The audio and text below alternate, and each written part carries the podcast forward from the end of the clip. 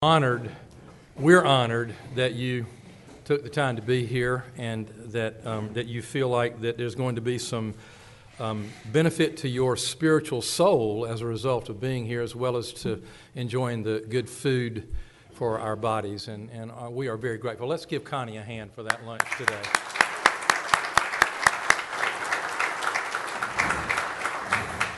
Well, I usually get up here and introduce the, person who's going to introduce the speaker, but um, you know me already, and Prioleau asked me to do his introduction, and uh, I don't know that I've done one, and um, I, I, primarily know Prioleau through um, either having a beer together or a burger together over at the Blind Tiger, and um, so um, and reading his stuff, and uh, and discussing uh, God from time to time. But I didn't grow up with him, and there are folks here who did and who have been on some adventures. So if you want to find out that kind of stuff, then see, see John over here, or where's Gator? Gator's right here, yeah, a- afterwards. And they'll give you the real scoop. I'm going to give you the, the sterilized version here, okay? So, anyway, um, you you may have seen the posters, I don't know, but um, I want to start with this. This is the book that came out, what, less than a year ago? About a year ago, called Dispatches Along the Way. And the subtitle of the book is An American Humorist Staggers Across Spain in Pursuit of Happiness, Truth, and a Cold Beer. And if that title doesn't get you to buy the book, I don't know what will. But I can tell you this um, there are, there's a, a box of them out here. It's all set up. It's a self serve. You get your book, you pay for it the way Prioleau has left instructions for afterwards. But um, not only do I recommend you buy one, I'm recommending you buy one to give to somebody too that you want to um, bless with a lot of belly laughing. I think I belly laughed more reading this book. And, and probably the best time is when you're not feeling good and you need a belly laugh. Just get the book out and start reading it it, it, it will stun you the, um, the things that, the way he puts things and the things that are true that are happening that turn out to be, um, I don't know, remember Dave Barry in the paper? How Dave Barry, it's, it's that kind of stuff where it's just absolutely crazy. So, anyhow, um, those are available to you if you'd like to try. Um, now, we were sitting there at the table talking about Prioleau a little bit. I just want to just give you one or two things. Prioleau went to Auburn. Right, right. And, and Auburn has been trying and trying and trying to win football games and not succeeding. But boy, let me tell you, the basketball team is in the Final Four this year, and, and that's pretty amazing. And I think we're going to hear more about that a little later, too. So uh, we'll see how that goes. Maybe there might be some cheers or something in here before it's all over with. Um, I don't know, just just one of the most interesting people I've, I've, I've ever gotten to know. Um, and, and one of the things he sent me that I did not know, he's a skydiver, or he was. And um, yeah, just, just if, you, if you were going to guess about somebody skydiving, how many skydives would you guess Prioleau has done? Well, he did 25. And the question I have is, why did you do that? I mean, I'm a pilot, and, and my, my view of things is, you know, why would anybody jump out of a perfectly good airplane? I mean, that's just insane to do that. So, anyway, so, so for the man who is insane enough to jump out of an airplane 25 times, uh, give him your welcome as he comes and shares with us.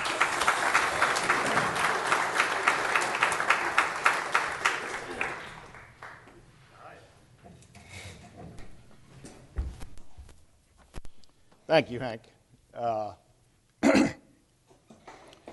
when uh, I, I, spoke to this group probably 10 years ago, and, uh, and I sent Hank the picture that's on the poster. I was working at the cathedral at the time, and our parish administrator said, uh, Prioleau, that's not a very good likeness of you. You look sort of like a ragamuffin. So I decided to get a haircut for you gentlemen It's kind of a big deal. Um, so, what am I here to talk about today? uh, the last decade for me has been a beating.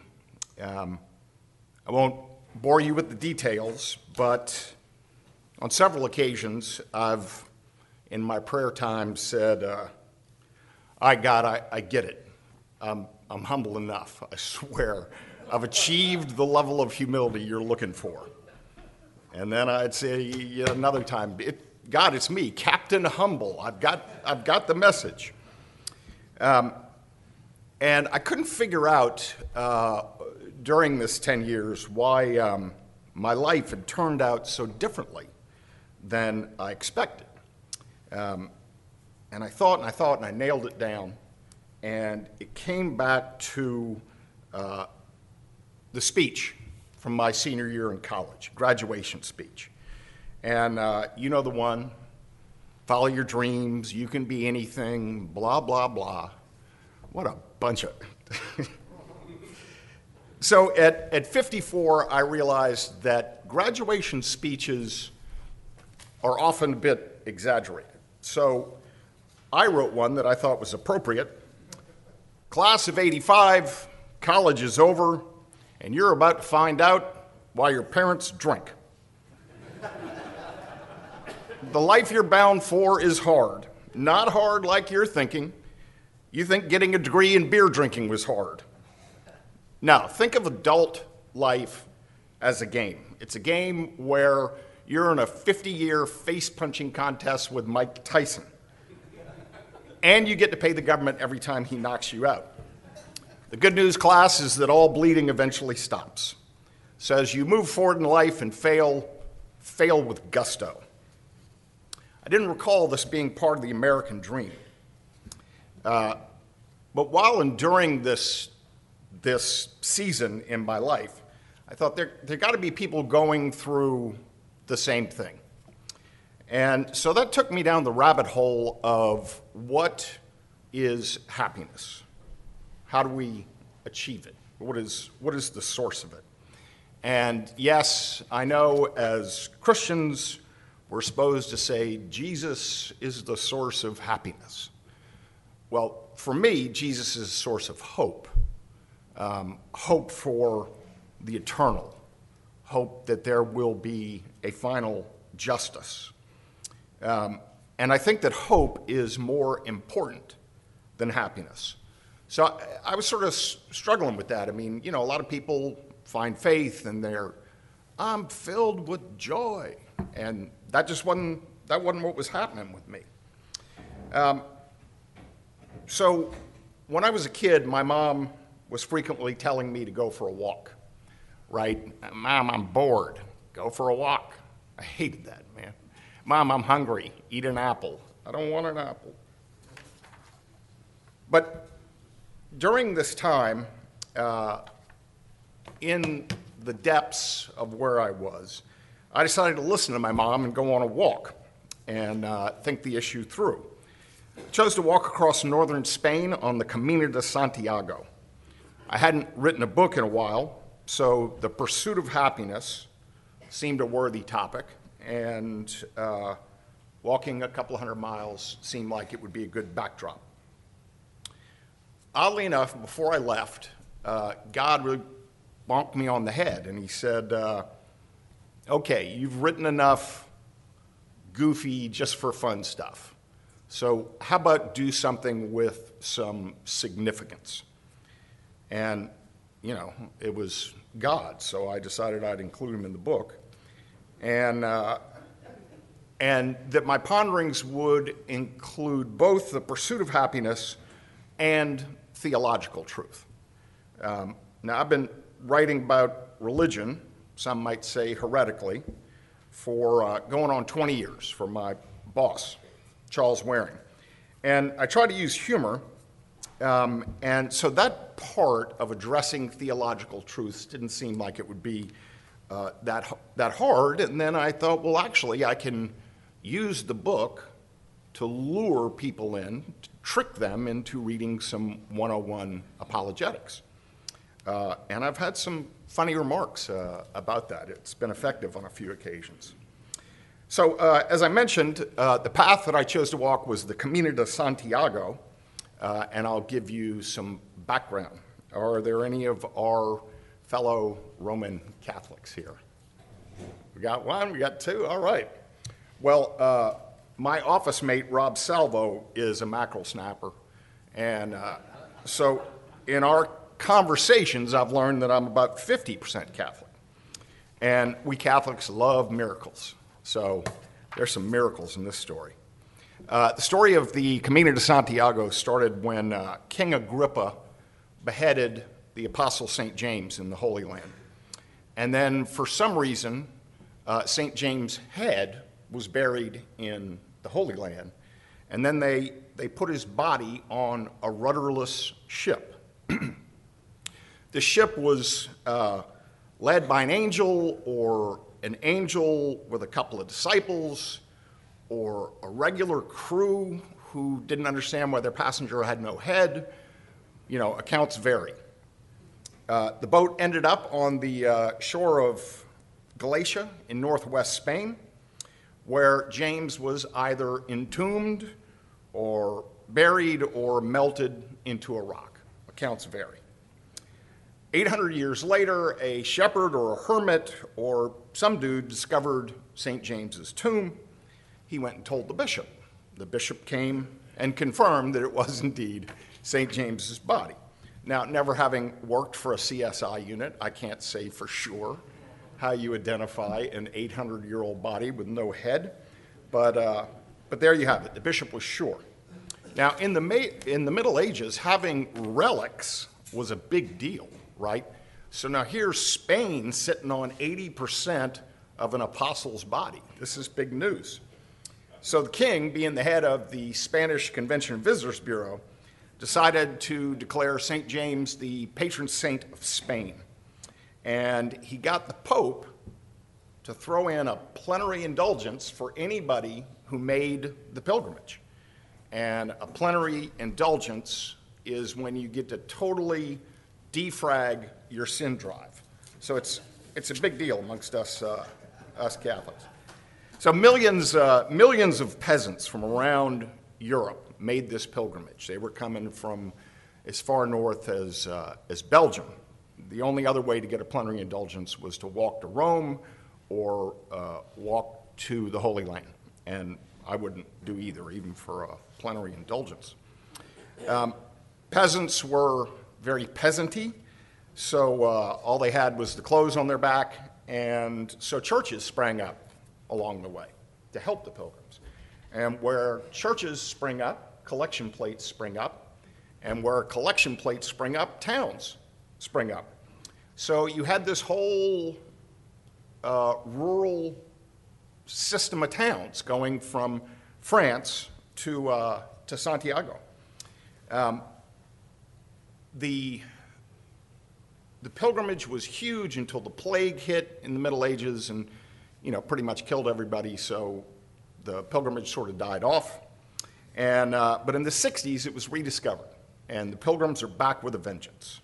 Okay, sorry about that, onto the walk. Uh, when you start off on a three week walk, you know, you're going to have some revelations, uh, and the first one is usually I packed way too much stuff. Um, but once you come to grips with the fact that you pack too much and your feet are going to hurt for the next three weeks, you start to understand how freeing it is. Email's gone, phone is gone, and text is pretty much your only communication. If the wife calls and says your car got stolen, well, that's it. There's nothing you can do about it. Uh, it just is what it is, right? You just keep walking with everything you own on your back. Uh, and it doesn't feel like a vacation sitting on the beach and checking your email before dinner. I mean, you're on the other side of the moon when you're walking through rural northern Spain. Uh, a lot of the people I talked to thought I was nuts because fairly on in our conversations, uh, I would ask, What do you think is the secret to happiness? And I got some great answers and I got some stupid answers. But the two that stick out in my mind came fairly early in the trip. And they laid a base for the discoveries, revolutions I would make later on.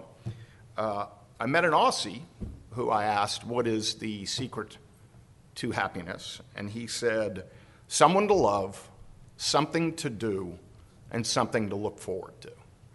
And that, to me, just sort of rocked me. Someone to love, something to do, something to look forward to. Uh, I met an African, and we talked about uh, the same topic, and we were talking about poverty in Africa. And he said, Well, in Africa, people are pretty happy, but it's because our poor think about how much more they have than nothing. And in the West, we think about how much less we have than everything. Uh, and that's, that also sort of, sort of rocked uh, my thinking. Uh, as I watched, walked to the Camino, I began to notice some huge cultural differences between very rural Spain and the life that you and I live. Uh, for instance, when I stagger into a small town, uh, you come over this 2,000 year old Roman bridge, and inevitably you would run into poor people apartments overlooking the water. And there's laundry, you know, hanging from their, from their railings. And I thought, poor people aren't allowed to own waterfront property. And why is there laundry hanging? Why don't they buy a, a washer and a dryer? I could develop this place. I could bulldoze this stuff and put in beautiful condominiums and crank up the economy and, and bring in tax base and ruin it. And that's what we Americans are here to do. Um, I'd be walking along a long stretch of road, and uh, I'd think to myself, you know, I could really do for a Gatorade and a banana. But there were no entrepreneurs out there selling Gatorades and bananas or five hour energies or better yet, beer. Uh, I, I, ran in 225 miles, I ran into one person with a, uh, with a side of the path selling effort. And so, as an American, of course, I thought, well, they're just lazy. You know, they're all, there's all this opportunity out there and uh, they're not seizing it. And the longer I was in Spain, the more I noticed these oddities. Uh, every evening, I would sit out by the city plaza, and everyone, and I mean everyone in the town, came out to the plaza. Every town has one. Wherever you lived, you were in the plaza. And uh, the kids ran around like wild Indians, uh, and the parents and the grandparents sat at a table and drank wine and coffee or, and chatted. And there wasn't a phone in sight. I'm thinking, how can they live without political hatred and uh, you know, celebrity gossip and uh, breaking headlines about stuff that doesn't matter? Um, another thing I noticed in these small towns was there, you would never see fashionable clothes. You would never see nice cars. And I couldn't, you know, it was just weird, even among the teenagers. You know, that's what teenagers are here for, is to whine and consume. And I didn't see that. And uh, you know that supposed siesta where the Frito Bandito takes a nap in the shade? It's real. From three to five, that, those towns are shut down. It's a ghost town. It is a bad time to come staggering in because it looks like, you know, a, a set from The Walking Dead. So, so what's going on here, right? Are, are these Spaniards doing everything wrong and we Americans are doing everything right? And if that's the case, why do they seem so happy in their simplicity and so many Americans are unhappy with their bounty? And as this stuff started to sink in, uh, I started to wrestle with it from a, a, Christian perspective because, like y'all, that's sort of the lens through which I view deeper issues. Uh, and I noticed that my other pilgrims along for this walk, right, I'd, I'd walk for a day and then I'd spend a day in a town and drink beer and eat tapas and explore around, and then I'd walk for a couple of days and then I'd stop. And these guys, uh, very international, mostly upper middle class, but they were there to finish that walk. They had 32 days on ground. They'd mapped it out. It's going to take me 32 days to walk it, and my flight flies out the next day. And, you know, I, I never intended to walk the whole thing. I'm, I'm not that stupid, but, but why trade the experience for the t shirt that says, I walked the whole Camino and I was miserable and I finished it in my 32 days? That, uh, it, it never ceased to amaze me. I, I, I and I wondered, is there, is there a Jesus message in this that I'm seeing in these Spanish towns and, and what I'm witnessing in these pilgrims that are there to march until they finish it? And so I would, what the conclusion I came to is, is if this pilgrimage was an analogy for life, we shouldn't be grinding out the Camino in 32 days. We should listen to Jesus, turn around, and walk in the other direction, and smell the wheat fields, enjoy the breeze, relax in a plaza and drink wine, sit by a piece of the river that isn't owned and fenced off by someone rich. And we should pack lighter so that we can explore more. If you got too much stuff on your back, believe me, you're looking for a way to take one less step. Um, before it was over, God bonked me on the head again, and his message was, Hello, yo yo. Jesus talked about this about 20 times. Be content. Stop buying stuff. Sell it, give it away. Lighten your yoke.